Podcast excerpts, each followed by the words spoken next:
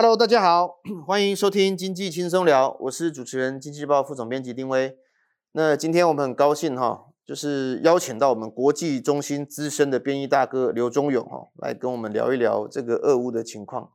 事实上哈，上礼拜开战后，其实我想很多读者都已经在网络上看到非常多的讯息，有关于这个呃，普丁哦，就是进军乌克兰哈，就是正式的。对乌克兰攻击以及开战，那整个金融市场都受到这个消息，就是震荡很激烈啦，其实波动很大。那我们从这个二十三日收盘来算哈，就是俄乌战是二十四号开打的嘛。那其实看了这个结果才会发现哈，虽然说波动大，但其实这波动并不是负面的。道琼哈，美股道琼统计到应该昨天哈，大概还涨两趴，二点三 percent 哈。那标普是三点五，然后纳指还五点四趴哈，所以看起来美股并没有因为这个俄乌的战争，整个把股市哦给拖下来。那台股嘞比较影响大一点，就是大概跌了一点五八 percent 哈，在这段期间。那俄俄罗斯的股市呢，当然冲击是比较大的。那第一天跌了三十三 percent 哈，一天跌掉哇三成，其实很高。那第二天就弹回来了哈，加了两成，就是等于涨回来两成哈。整体了哈，整体就跌了将近两成。不过因为它暂停交易了嘛哈，我们国外都有一个熔断机制，就是俄国的政府就直接宣布暂停交易了哈。那我们今天要来跟忠勇哥聊一聊，就是说整个俄乌现在的情势，当然会随着每天都有一些新的变化哈。那现在最新的讯息是，他们准备要第二次来进行谈判了。我想先让。钟勇能不能够跟大家聊一聊，说为什么这一次俄罗斯会去攻击乌克兰？其实主要还是取决于呃俄罗斯总统普京的态度，因为目前的时机来讲，对俄罗斯不是很非常的迫切。那我们可以从他二十四号发表的那个演说，他呃长达上万字，有点像是讨伐前的檄文呐。它里面是这样的来说，其实也可以归纳成大概两两个部分，一个就是北约攻东扩。那另外一个就是顿巴斯那个乌东的问题。那我这边可以引用他他讲的话哈，啊，有关北约东扩，他讲说，随着北约不断东扩，呃，俄国的安全形势也不断的恶化，危险性与日俱增。然后乌克兰不断对俄国安全构成威胁，这个让俄国充满不安全感，并无法正常发展。其实它里面讲的未必都是事实了。比如说顿巴斯，以顿巴斯问题来讲，他说必须立刻阻止乌克兰当局继续屠杀这个顿巴斯的数百万的居民，然后他也重申他承认这个顿内茨克，呃，就是顿巴斯里面有两个共和国，一个是顿内茨克，一个是呃卢甘斯克，两个共和国独立，他是也因此他要承认他们两个独立，呃，然后说这也是顿巴斯地区居民的愿望。他里面讲的有些是不不实的指控。他说，这次军事行动的目标在于保护那些八年来一直遭受基辅当局欺凌乃至于种族灭绝的人们。这是他的这个是不实的指控。所以呢，他要致力于乌克兰的去军事化和去纳粹化。所以他把把乌克兰当局目前这个政府呢，要形容成这个当年的纳粹政府。对，然后要将这个当年这个犯下无数血腥罪行的分子绳之于法。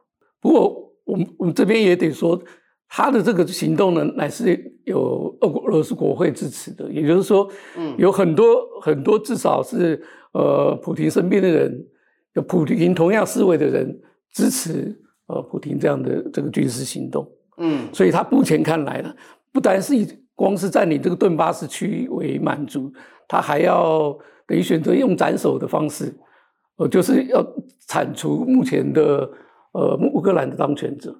仲哥，你提到一个关键哈，就是因为大家现在网网络上很多人讨论，其实把目标摆在哇，普丁可能是个大恶魔啊，还是干嘛的？但事实上，你刚刚提到他的军事行动是来自于国会的授权，所以其实很多人是跟他有一样想法的，就是我要把乌克兰拿下来，但是。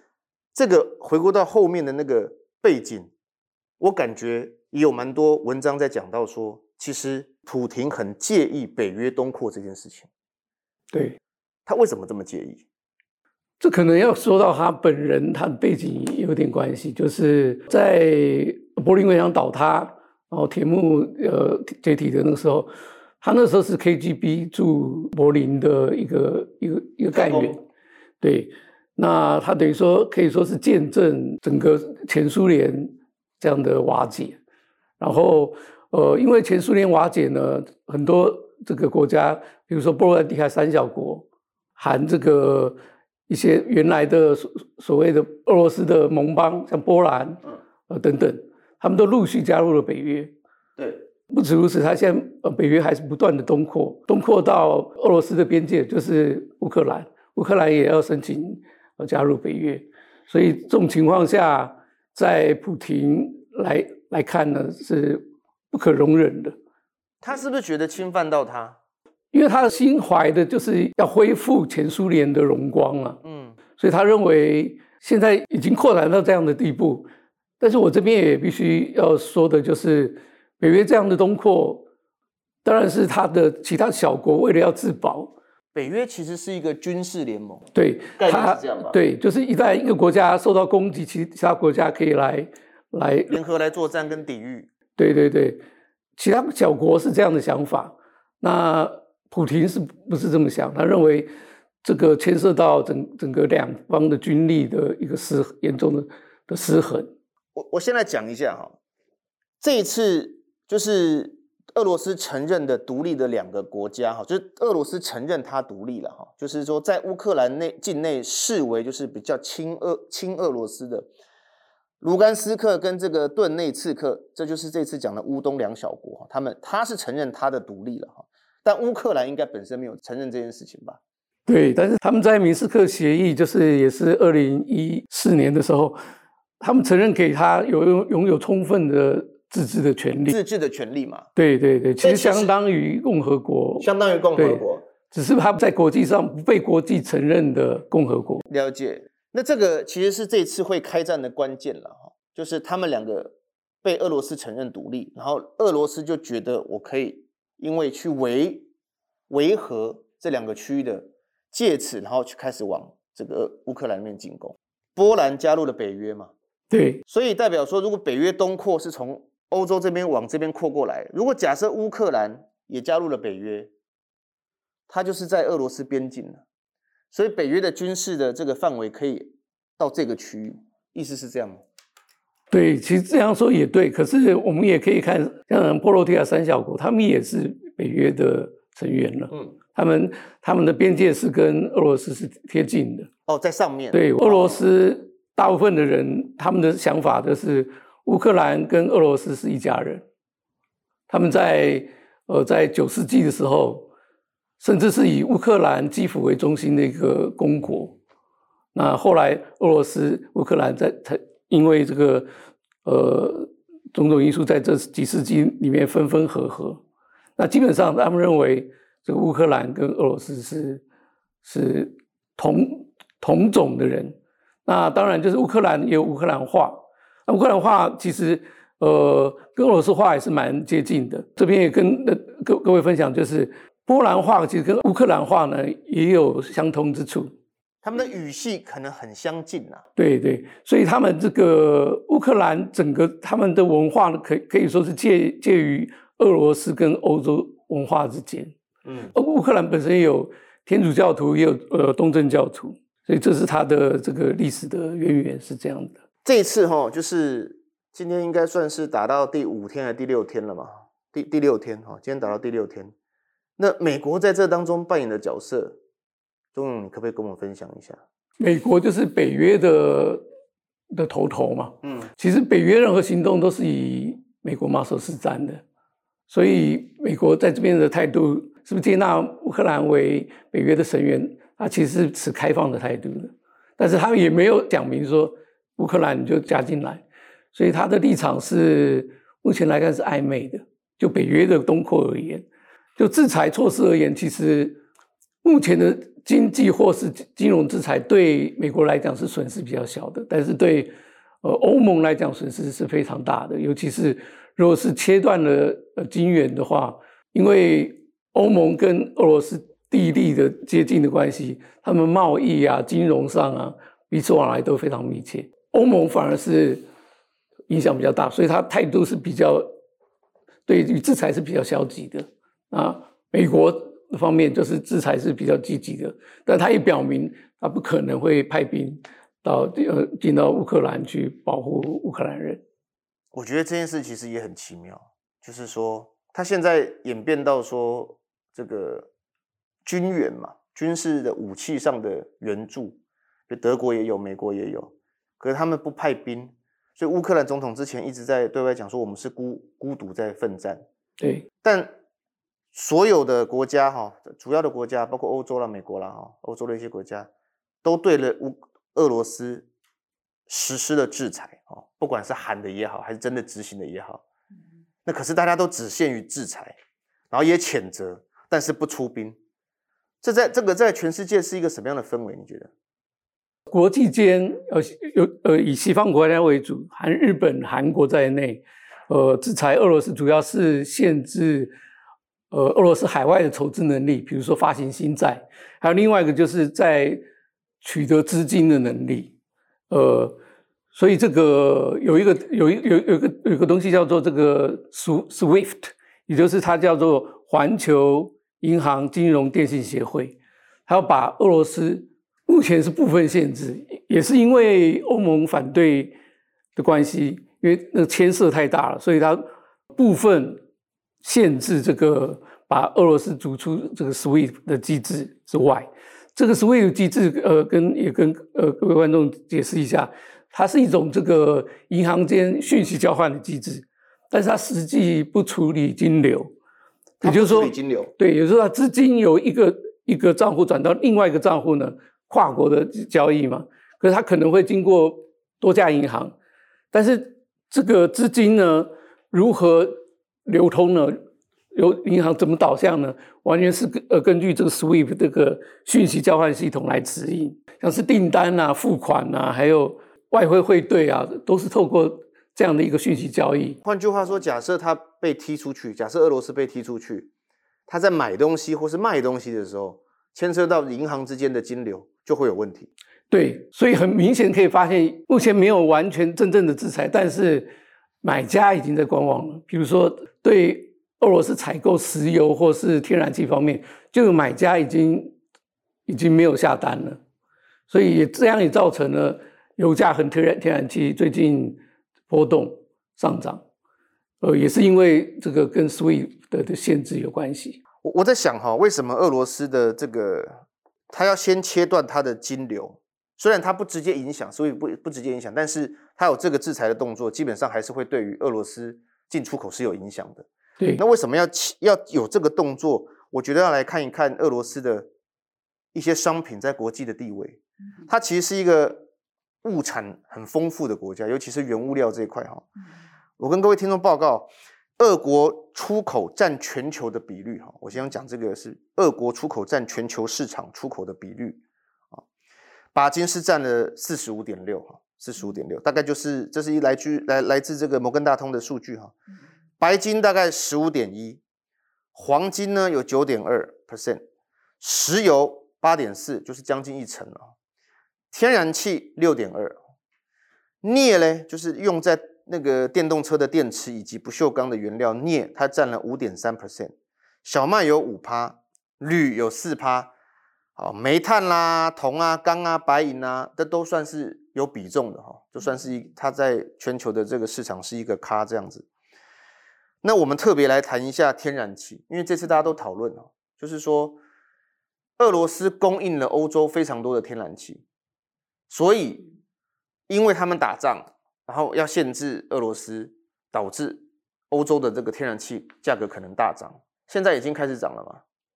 最近反而没有在涨，因为其实在，在呃在开打之前，俄罗斯已经减少对欧洲国家供应天然气，那这样会造成天然气上涨，也用这样的方式来要挟这个欧盟，尤其是德国，要赶快通过这个有一个叫做北溪二号的天然气管线。它是走这个海路的，它直接从俄罗斯下来，经过波罗的海，然后从这个德国上岸。目前已经北溪一号已经在运作了，那北溪二号呃尚待审核。俄罗斯的天然气国营公司呢，它其实很大的资金都花在这个上面。那它其实它这个有个目的，它就是在俄乌这个双方交恶的期间呢，它它为了要这个不经过乌克兰，所以他直接就设了这个北溪一号、北溪二号，就不用受乌克兰的牵制。你看，他经过乌克兰，还是没有想到，他每年要给给这个乌克兰的。这个二十亿美元的这个输送费，所以他这样的话，他就可以绕过乌克兰，这代表他有很早就计划这件事情，所以他才会从这边走啊。所以他的时机也大约是在乌东这个内战，然后俄乌这个关系很差的时候，俄罗斯跟德国达成这样的交易，所以德国呢，其实很大一部分是仰赖俄罗斯供应天然气。那也有也有人会好奇说，为什么德国不跟美国采购这个天然气就好？然后其实我们可以看，因为地缘关系，俄罗斯输输送天然气的成本远远比从海运，从呃经过大西洋运到德国要便宜得多了。一来是你工期就很顺啊，因为你透过管子嘛，那你不用靠船运，因为你船运你还有异化，还有一些什么设施，还要港口，对，这这个风险都很高。二来就是。你这个价格单位成本也会比较低啊，所以一定是从俄罗斯那边来最快最好嘛。对，不过德国其实也有它的自己的算盘，就是呃，我们知道德国就是在替代能源，它是走在很前面的国家。它呃，在二零四零年呢，它它预计呢，它也不再使用天然气，这是它的长城计划。嗯，不过就短期来讲，如果一旦断了气，没有来自俄罗斯的石油或天然气，肯定是对呃德国在内的欧洲国家会造成更大的危机，反映的就是价格上涨。这天然气除了烧瓦斯之外啊，其实还有个很关键就是发电嘛，所以我们也现在也是烧气的比重也不小啊，所以它的二零四零年的等于是近零台近零碳排啦，它的目标就是它也不要天然气了。对，但现阶段是不太可能嘛。目前还不行。目前，因为它德国跟台湾一样，都加那个非核家园，嗯，那这样一来，呃，核能发电降到零的话，势必要更多的依赖天然气。那欧洲两就是两个两个方式减碳的方式，一个是使用核能，一个是使用天然气。那既然这个核能不是选项的话，那就是剩下天然气，这个比率也势必会提高的，嗯。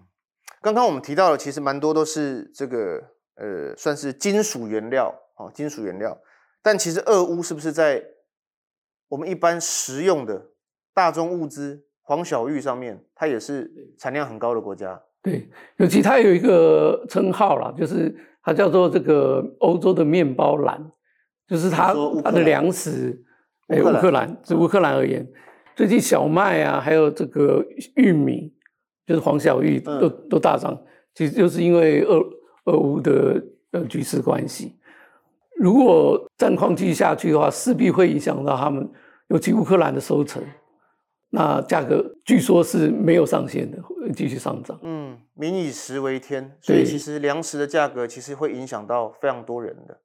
这应该也是各个国家在思考俄乌的问题的时候，为什么要急于来解决这些事情？希望他们能够赶快停战。否则，那个粮食的价格飙涨的话，其实各个国家都是受不了的。其实俄罗斯以为可以速战速决了，那这个行情的波动也是可能是短期的。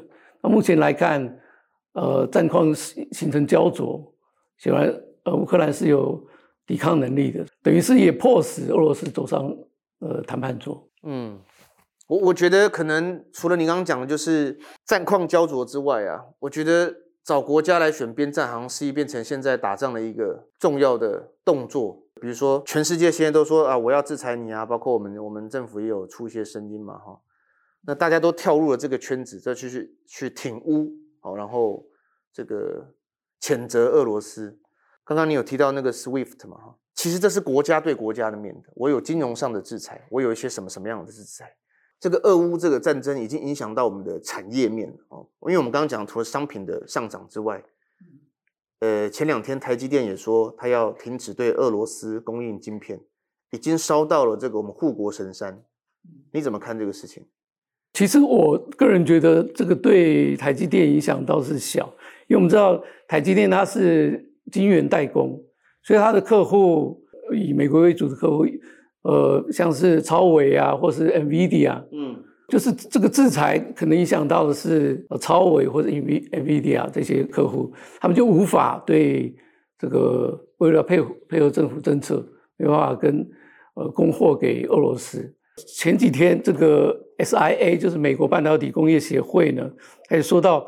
俄国只占全球半导体销售额的零点一 percent 而已，其实很小啊。所以我们可以从费半指数来看，费半指数影响是不大的，嗯，而且反而是上涨的。反倒是最近台积电股价被打压的很厉害。我我这样算了一下，它呃二月它是跌了十二点七 percent，一成了。它在费半三十个呃成分股里面是表现是倒数第二的。这边有一个说法就是。呃，这是巴龙周刊的说法，他就就说，俄乌的这个紧张局面呢，让投资人联想到，呃，对岸也可能对台湾蠢动。哦，最近讨论很多啊。这个这个说法到底是合不合逻辑呢？其实我们可以看到，呃，费半另外两两档股票上周是大涨的，一个是英特尔，一个是呃革新。你从股市的这个反应来看，好像那个逻辑上是有的。既然是大涨，所以他们显然就是台积电。如果怎么样的话，他们会是受益者。所以这两个股票是上涨，所以可以从这样来看，至少外资他们的是有这样的顾虑在。哦，你说从他们的动作来看，他们是有这样的顾虑在。对，最近聊的很多一个话题就是今日乌克兰是否会成为明日台湾嘛？哈。哇，大家也是参与讨论的很热烈哈，政府也出来说不是嘛哈，不是。但是从外资的行为上看起来是不是？当然外资它有自己的考量了哈。那但是我我觉得，呃，不管怎么样，谁都不想要战争了。但我我自己也好奇一件事情，就是因为我们刚刚聊到台积电，台积电是半导体的龙头哈，所以这个晶片大家都来抢啊哈，所以这是一个产业。可是你我们今天。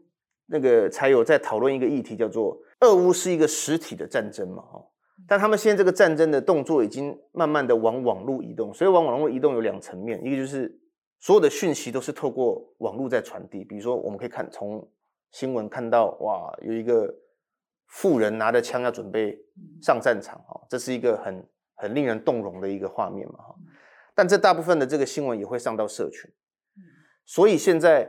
就会有很多政治人物利用了社群，要请他们表态。好，我们讲科技巨擘，哦，你可能要要求 Google 表态，要要求 Apple 不准再卖给俄罗斯，或是要求什么什么。我觉得这个好像以前的战争是没有想到这一件这件事情的。但是这些社群的平台好像又会影响了战争，会影响世界对俄乌战争的看法，因为你上面会流传很多影片嘛，哈。对这件事情你怎么看？俄乌战争，呃，就。呃，欧洲来讲，就是外电有这样的一个形容，它是欧洲二战以来最大的跨国入侵了。但是我们一面也来看，也可以来看，刚丁威副总有说到，就是民众都持手机，然后传推特啊，然后 TikTok 啊，呃，等于说全天候记录战争。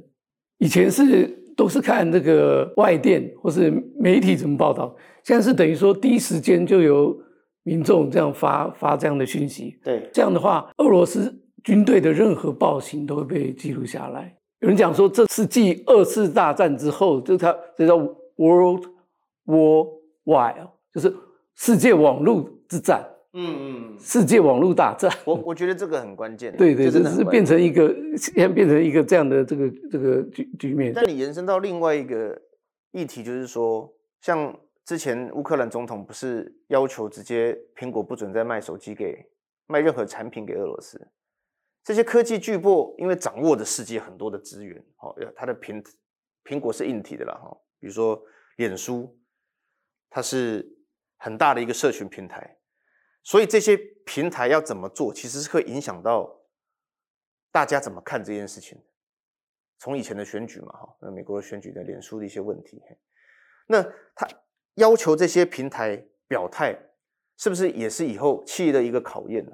但他可以不不表态啊，他是做生意的啊，他又不是像马斯克，不是说他把他的卫星送到乌克兰的天空上，然后因为他的网络被断嘛，俄罗斯好像有去攻击他的网络。哦，是他把那个就是 Starlink 卫星的接收器，接收器，接收器。呃，送进了这个乌克兰，乌克兰这样的话就维可以维持它的这个通讯。对，但是这是从企业它自发性的，马斯克自己要做这件事情。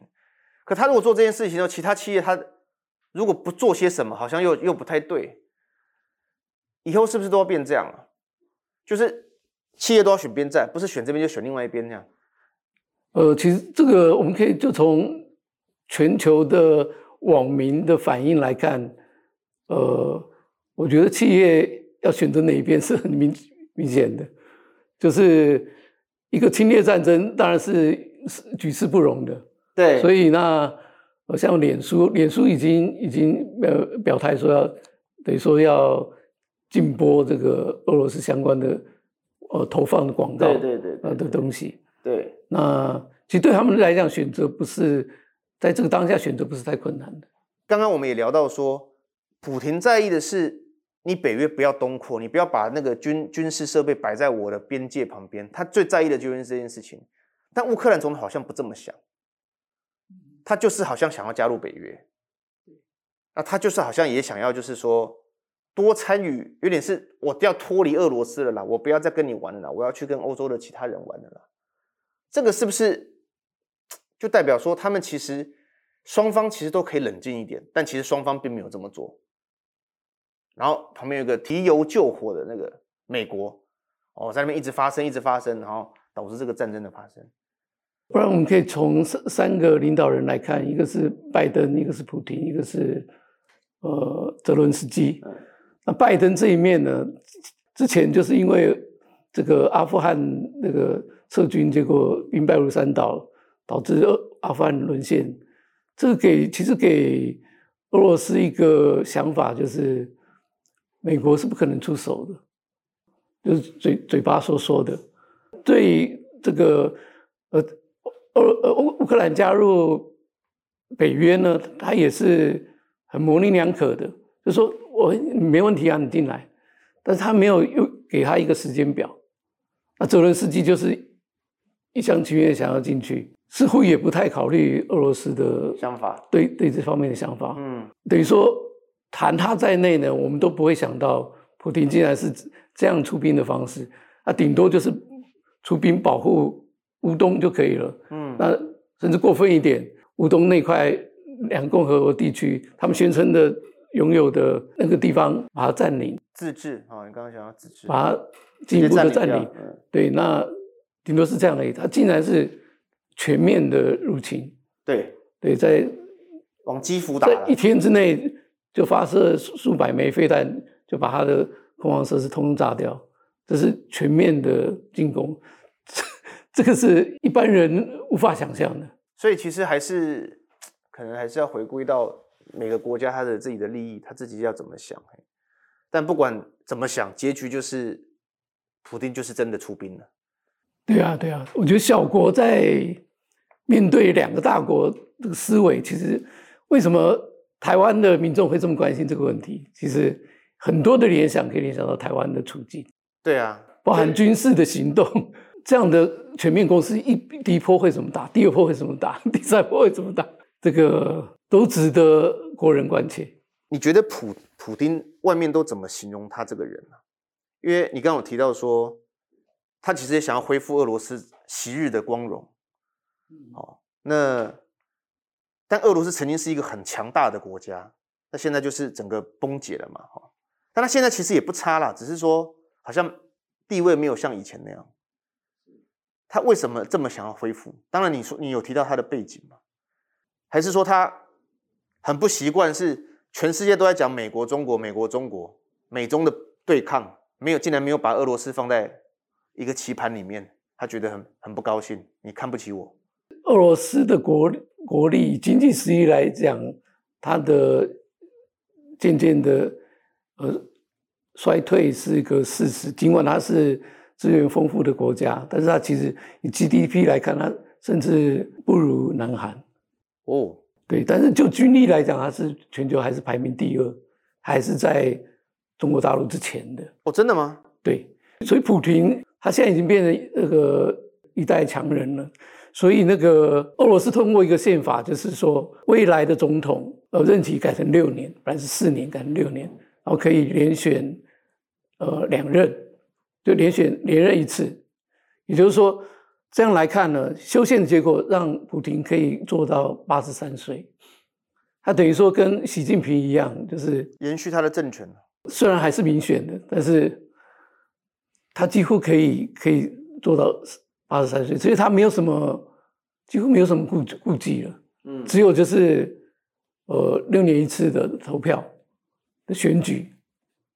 那目前看来，他真的是 民意的支持，就是俄罗斯的选民还是支持他。不过是在呃资讯很不对称的情况下，就是在野势力变得很很很很薄弱。这恐怕是开战前的想法吧。我想开战后，俄罗斯的人民搞不好有些自己的想法了。对对对对。那其实俄罗斯这样也反映俄罗斯人也是觉得，哇，当年这个呃苏联时代那个多么强大，呃，现在变成这样，那我的小兄弟这个乌克兰现在要要跟别人跑了，心有不甘。对，所以。军方军人他们也是这样的想法，这这可可以从推特他们的指挥官啊，对这个乌克兰军队喊话，我们可以看到他的态度，他的基调是跟普京是完全一致的。我我觉得他他们，我们讲战斗民族嘛哈，那因为你刚刚讲到说他军事的实力还是很强，可他经济的实力已经不行了。可是我觉得他这也是一个很大的赌注啊，因为他用他有优势的军力。去动武，去开战，可能会导致他的经济，虽然可能制裁外界都说可能不会影响这么大，但多多或多或少，我觉得相信对俄罗斯的这个呃冲击还是有的，绝对还对它的经济还是有的，因为也不可能说战争一结束回到谈判桌，然后大家把把条件彼此谈好，制裁就马上取消，应该也不至于吧？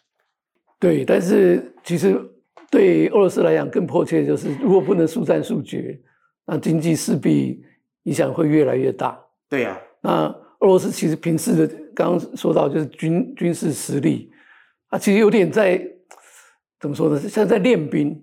他在几年前在叙利亚，他介入叙利亚的那个局势，他展现了一个实力，就是呃，比如说呃地地空的作战的协调，所以他。可以打很很漂亮的现代战，那其实乌克兰也不弱，因为他有乌东已经打了打了八年之久，嗯，他也有很多的实战经验，阵地战的壕沟战，其实都有实战经验，比起比起其他国家啦，嗯，他也有也有实战的经验，所以他抵抗实力从这个这次战况就展现出来了，嗯，那另外一个我觉得很重要就是。乌克兰总统没有逃，泽连斯基坚守在 在这个地方。逃了就是另外一回事了。对，我觉得彻底崩盘了嘛。对，就像是阿富汗总统，他马上就呃流亡海外了。嗯。结果整个阿富汗局势局面就一个月就瓦解了。嗯。那乌克兰总统他坚持留在基辅，我觉得对乌克兰呃士气有很大的帮助。嗯。我想这个这个战争哈，什么时候可以结束，我们不知道，但我们都希望越快越好了哈。因为战争就是坦白讲，倒霉的都是人民呐，所以最苦的都是人民了哈。那我们是希望他们能有一个不要讲好的结果，但是希望赶快这件事情就落幕了哈。大家也不要在这个上面继续来对抗哈。那我们今天就很谢谢。呃，钟勇来跟我们分享有关这个俄乌的情势哈，以及对整个国际的经济造成的一些影响，希望能够对听众朋友有所帮助啊。那经济日报我们在去年十月推出订阅制，数位订阅制。那在这一次的俄乌战争，我们推出了非常多国外、国内外哈，就是媒体呃很精辟的报道哈。那希望呃支持经济报的朋友可以来订阅来读读看哈。那今天节目就到这里，我们下次再见，拜拜，拜拜。